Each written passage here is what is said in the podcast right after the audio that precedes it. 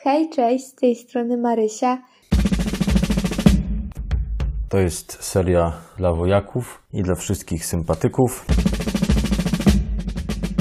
I dzisiaj chcę Wam powiedzieć, że tata przychodzi do nas na nieskończenie wiele sposobów, nawet przez marzenia, dzięki którym powołuje nas do głoszenia dobrej nowiny, do głoszenia swojej wielkiej miłości i tego, jak cudownie potrafi działać w naszym życiu.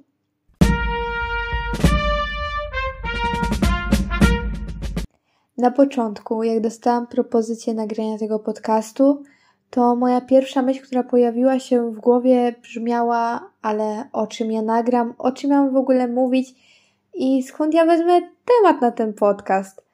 I myślałam właśnie, że znalezienie go zajmie mi najwięcej czasu, a wcale tak nie było. Bo poszłam do pokoju, chwilę posiedziałam, pomyślałam o tym podcaście i uświadomiłam sobie, że całkiem niedawno dostałam obraz sprzed kilku miesięcy, mojego marzenia sprzed kilku miesięcy, które wtedy było dla mnie nieosiągalne, ale teraz wiem, że tata chce, abym je spełniła, bo ten obraz tak naprawdę też jego marzenie.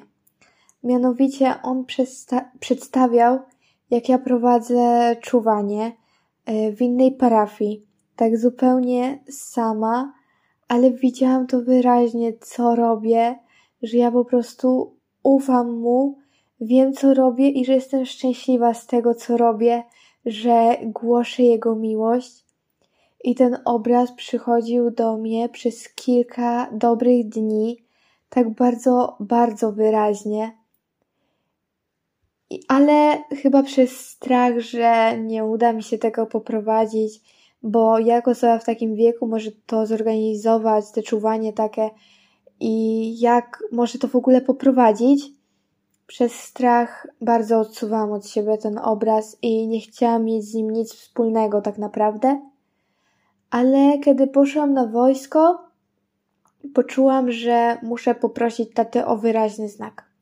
Że jednak może spełnię to marzenie i moje i jego. I poprosiłam właśnie o wyraźny znak na modlitwie wstawienniczej, czy mam spełnić ten obraz, czy nie.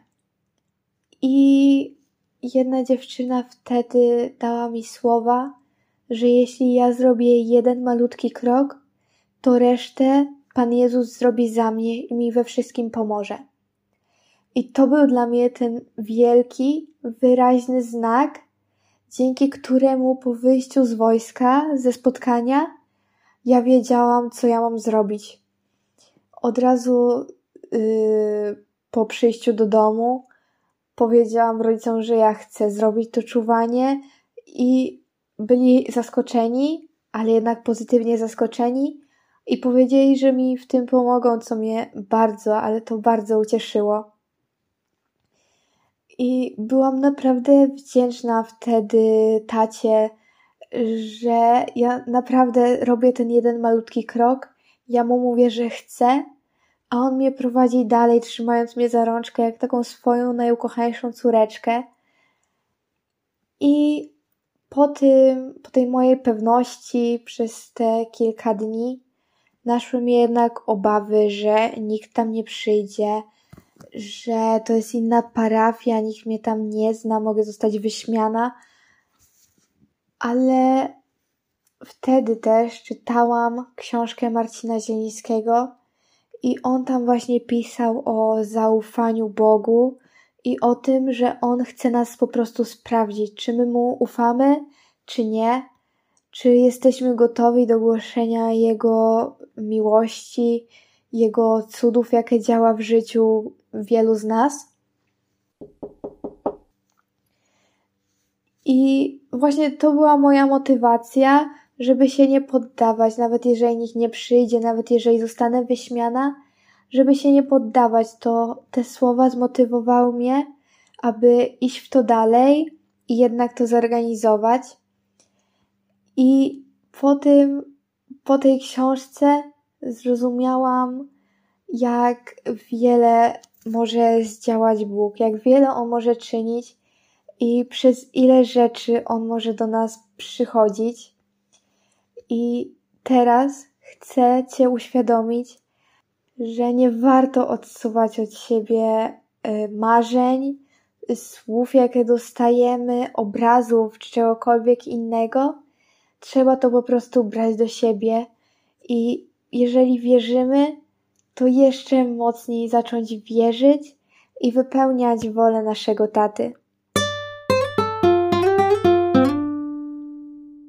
Jeśli tu dotrwałeś, to Ci gratuluję i życzę miłego dnia, popołudnia, wieczoru, w zależności kiedy to odsłuchujesz. Z Panem Bogiem.